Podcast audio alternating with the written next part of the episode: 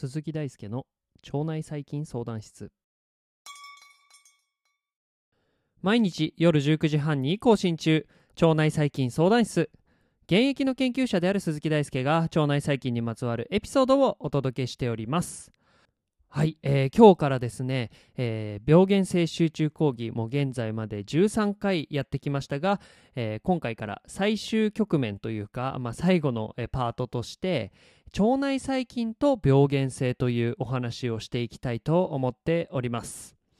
まあここまで、えー長々と13回にもわたって、まあ、人の免疫系であったりとか、まあ、あるいは病原体の病原性について詳しくお話をしてきたのは、まあ、ここからのお話の、まあ、伏線回収をするためというか、まあ、伏線を巻くためみたいな感じですかね。で、えー今日からはですね実際にじゃあどういう腸内細菌が、えー腸内で、まあ、悪さをしたり病原性を発揮するのかといったことについてお話をしていきます。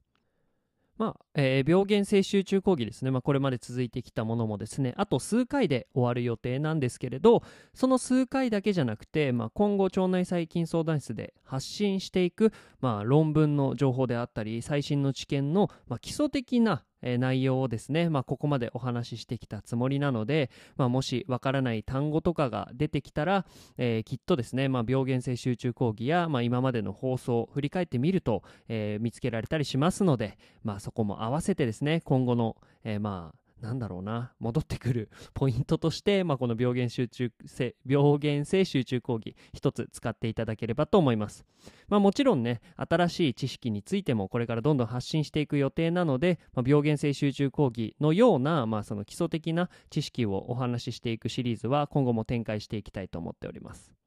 まあ、わからないことがあったら、まあ、ここれまでのエピソードを振り返る、あるいはですね、Twitter、えー、Spotify、えー Apple Podcast の Q&A、いろんなところで、えー室長にはアクセスすることができますので、まあ、そういうツールもぜひ活用して、えー今後の腸内環境、腸内細菌に対する理解を深めていっていただければと思います。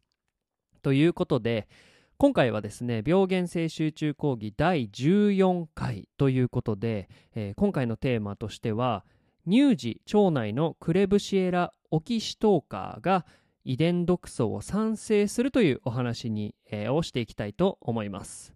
もうこのクレブシエラ・オキシトーカーとはどういう細菌とか、えーまあ、そういうところはこれから順を追って説明していくんですけれどクレブシエラと聞くとクレブシエラニューモニエのような肺炎起炎菌と起炎菌として考えられるような細菌が結構すぐに上がってくると思うんですが、まあ、今回はですねそれとはちょっと違うニューモニエとはちょっと違ってオキシトーカという細菌が、えー今回は注目されるものです。はい、で、えー今回、えー紹介する研究例は、えー、Microbiota Derived Genotoxin Telemycin Generates Colonic Stem Cell Mutations ということで、まあ、日本語に訳すとするのであれば、えー腸内細菌層に由来する遺伝毒素であるチリマイシンが腸における幹細胞の変異を引き起こすといったような研究事例になります。えージャーナルはですね、セルリポーツに、えー載っていまして、これすごい新しくて、2023年の3月28日に公開されました。なので、今からもう、え2週間前ぐらいの出来たてほやほやというか、発表されたてほやほやの研究になっています。えー研究チームはスペインとオーストリアの、えー研究チームが、えーこの研究を共同で行っているということです。はい。で、まあ、この、えー研究に着目した、まあ、理由としてはですね、まあ、結構その細菌ですか腸内細菌があのある種の腸内細菌が遺伝毒素を産生して、まあ、それがもしもしかすると腸内における突然変異を誘発して結果としてがんのリスクが高まるんじゃないかといったような報告が最近されるようになってきていて、まあ、結構自分としても興味を持っていたんですけれど、まあ、そんな中でこういう新しい報告があったので、まあ、ぜひ、えー自分としてもインプットしたいし皆様にも共有したいと思ったので今回は、えーこういうお話をしていきます。はい、で、えー、タイトルのところでも出てきたんですが遺伝毒素としてのチリマイシンという物質がどういうものなのかと言いますとですね、まあ、これ自体はその、まあ、低分子といえば低分子なんですが、まあ、その分子で DNA をアルキル化させる、まあ、炭化水素差をつけるような、えー、物質としてその DNA を障害する、えー、物質として知られています。で、まあ、この先行研究ではチリマイシンが蓄積することによってその腸管の上皮細胞のアポトーシスとか大腸炎を引き起こすということが知られていて、まあ、結構その毒性というかしては、え結構あるということが知られています。またですね、まあ、この論文中ではチリマイシンにインドールという、まあ、分子の部分が付加したチリバリンと呼ばれるような物質も出てきます。この物質には DNA の損傷機能はないんですけれど、えー、チューブリンというタンパク質ですね繊維タンパクに作用して、えー、有刺細胞分裂阻害、まあ、細胞分裂を阻害するような効果があると知られていますまあ、ということで、まあ、このチリマイシンやチリバリンというのが、まあ、今回の関心の対象になるんですがなんでこれらについて考えていくのかと言いますと、まあ、これはですね腸内細菌の一種であるクレブシエラ・オキシトーカが産生するということで、えー、考えられているからです。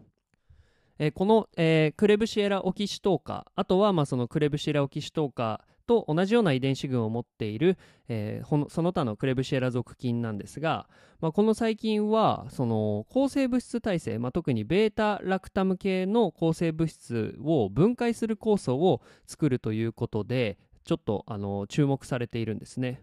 まあ、どういうことかって言いますと例えば抗生物質を服用して、ま、腸内細菌がですね、まあ、死滅してしまうと。で一方で、まあ、その抗生物質に耐性のあるような細菌は生き残るという、えー、ことが、まあ、考えられると思うんですけれど、まあ、これによってそのオキシトーカーはですね、えー、生き残ることができるんですね。一部の β ラクタム系の抗生物質の服用に対しても耐性があるというのが重要でえー、これによってですね腸内細菌層のディスバイオシスが起きて、まあ、例えばこのオキシトーカが異常に増殖することによってチリマイシンを作り出せる株が多くなってしまった場合はあのー、腸管における変異が起こりやすくなるんじゃないかというのが今回の研究のモチベーションになります。でまあ、特に今回その変異が起こる、えー、腸管上皮細胞として注目されているのが上皮細胞の中でも上皮幹細胞と呼ばれるタイプの,、まあその多分可能に富んだ、まあ、その腸管組織の再生であったりとか、まあ、その機能維持などに関係するような非常に重要な細胞に対する変異が注目されています。この腸管上皮の幹細胞はですね、いろいろな細胞、まあ、例えば、えー、ゴブレット細胞とかですね、さまざ、まな細胞に、えー、分化することができるので、まあ、結果として、まあ、この細胞が、まあ、腸管を作り出していると言っても過言ではないんですね。腸管自体の上皮細胞組織はですね3日から4日で再生を繰り返すとてもダイナミックな組織なんですけれど、まあ、これを下支えしている存在と言ってもいいでしょう。でこの腸管上皮細胞の中でも腸管上皮幹細胞はですねインカと呼ばれる、まあ、その腸管でいうくぼみですね、まあ、ミクロに見てみるとすごいくぼみがポコポコポコっていろんなところに開いてるんですがくぼみの一番底の方にこの腸管上皮幹細胞というものがいまして、まあ、これが細胞分裂することによって、まあ、徐々に、まあ、上にその細胞が押し上げられてというか、えー、分裂していって腸管組織が出来上がっていくようなイメージです。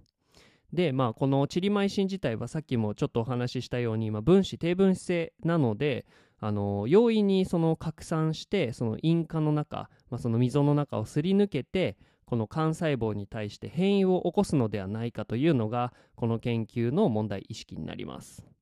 でまあ、目的としてはチリマイシンによって上皮幹細胞に体細胞変異が入った場合にどういう影響が出るのかということについて、まあ、そのチリマイシンを作り出すクレブシエラオキシトーカなどをマウスに摂取することでそのことを明らかにしていくというようなことがこの研究の概要になります。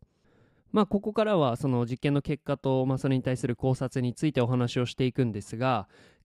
構いろんな実験をやってて、まあ、その細胞系列使って、変異の蓄積を見たりとか、まあ、クレブシェラ株を使って実験したりマウス使ったりとかあとはその公開データを使ったりとか本当にいろいろな実験をしていて、まあ、1から10まで話すとこの放送が多分えー、3 40分ぐらいになってしまうので、まあ、ここではですねかいつまんで2つの、えー、研究の内容をお話しします。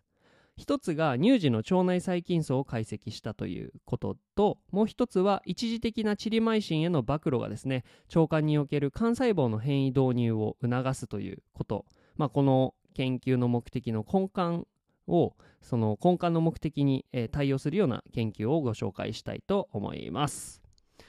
はいということでまずはじめに、えー、お話しするのが乳児の結果ですね。まあ、これはですね先行研究でですねこの乳児について研究したデータ腸内細菌に関するデータがありましてヤン・エトールの「ネイチャー2019」に報告されている公開データをこの研究では使用しています。で乳児っていうのはじゃあどういう、えー、子どもたちというか子たちなのかと言いますと生後7日と生後21日の乳児の、えー、腸内細菌の糞便データからですねこのクレブシエラがまず検出されるのかといったことやクレブシエラの中でもこのチリマイシンを作ることができる腸内細菌は検出されるのかといったことを調査していくというものになります。まあ、これによって、まあそのまあ、私たちが生まれ落ちてからこのクレブシエラオキシトーカが腸内に定着するのかそしてその細菌はこの遺伝毒素を持っているのか遺伝毒素を作れるのかといったことが分かりますで調査の結果ですね、えー、例えば、えー、乳児504サンプルの中で全体の46 9.1%、46サンプルでチリマイシンポジティブな、えー、サンプルが得られたということです。まあ、どういうことかっていうと504サンプルの中で9.1%の糞便中に、えー、クレブシエラで、えー、チリマイシンを作る能力があるクレブシエラが、えー、検出されました。今のが生後7日なんですが生後21日ではちょっと全体としては上がりまして325サンプルの中で41サンプルでチリマイシンを作ることができるクレブシエラが検出されています。まあ、全体のデータの中央値としてはなんとですね12.6%の相対存在量を、えー、チリマイシンポジティブチリマイシンを作れる、えー、クレブシエラ族が占めたということなんですねこれ結構衝撃的でしたね自分はこれ見た時まあなんかその乳児の段階で実は私たちはもしかすると遺伝毒素を作る腸内細菌に暴露されているかもしれないというのはとってもなんか衝撃的じゃないですか。まあ、今その今もうどうなってるか分かんないですけど、まあ、少なくとも乳児の段階ではこういう遺伝毒素を作るタイプのクレブシェラが定着していてもしかするとその細菌の遺伝毒素がですね我々の、腸管の DNA を損傷してまあ、ここからも想像の範疇になってしまいますが、まあ、長期的に見ると大腸がんのリスクが上がるかもしれないということですね。まあ、そこまでは踏み込んでいないんですが、まあ、少なくとも研究成果によると乳児の腸からですね12.6%の相対存在量腸内細菌層全体で12.6%のクレブシエラが、えー、検出される、チリマイシンを作れるクレブシエラが検出されるということでした。でまあこのクレブシエラについていろいろ調査をしていくんですけれど、まあ、そのチリマイシンが例えばどういう分布で腸内にあるのかとか、まあ、そういうものをマウスを使って調査したりしていっています。で、まあ、続いての、えー、実験ですが今度はマウスを使っていますマウスに対してあらかじめ抗生物質を投与することによって、えー、腸内細菌層を一度きれいにしてしまってそこに対してこのチリマイシンを作ることができる、えー、タイプのクレブシエラオキシトーカとこのチリマイシンを作る、えー、遺伝子をノックアウトしたクレブシエラオキシトーカをマウスに投与するタイプ、まあ、これを対象として、えー、実験を行っていきます。で、まあ、その糞便からですねクレブシエラが定着しているかどうかを確認することができますが、まあ、結果としてはマウスに対してクレブシエラオキシトーカを投与することで、えー、ノックアウトマウスにしても、えー、チリマイシンを作れるクレブシエラにしても検出されたということでした。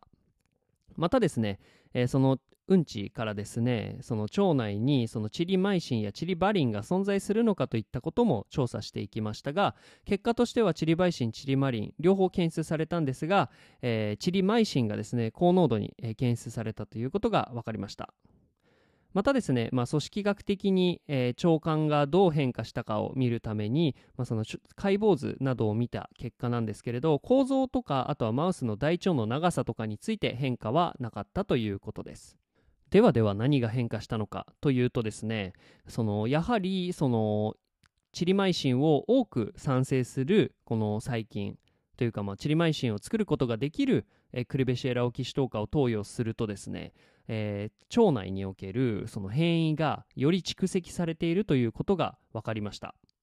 これは、えー、クレブシエラの中でもチリマイシンを作れないタイプでは、えー、そんなにその遺伝子の変異が、え起こらなかったんですけれど、えクレブシエラでもチリマイシンを作れるものを入れる場合にはやはりその腸内においてその変異が起こっている変異の、えー、頻度が高くなっているということが分かりました。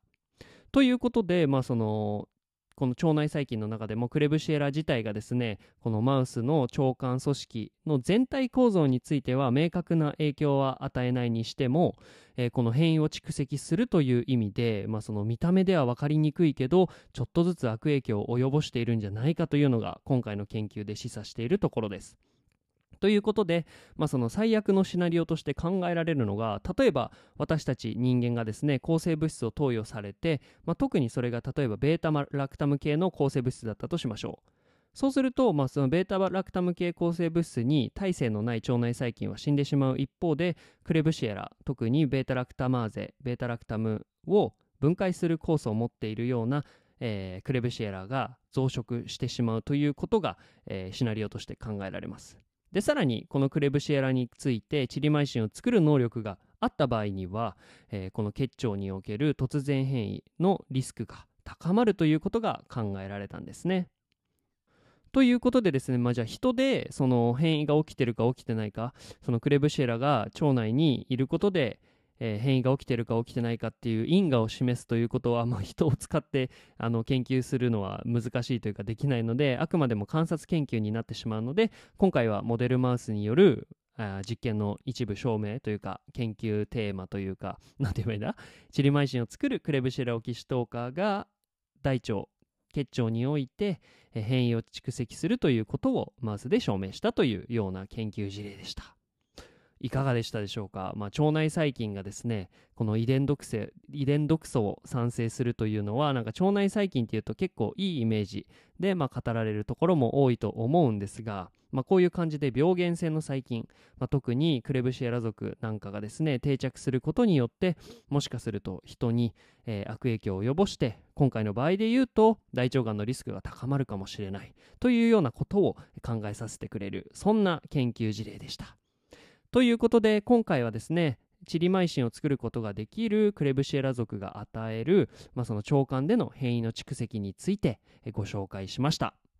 次回もですね引き続き、まあ、腸内細菌と病原性についてのお話をしていければと思います。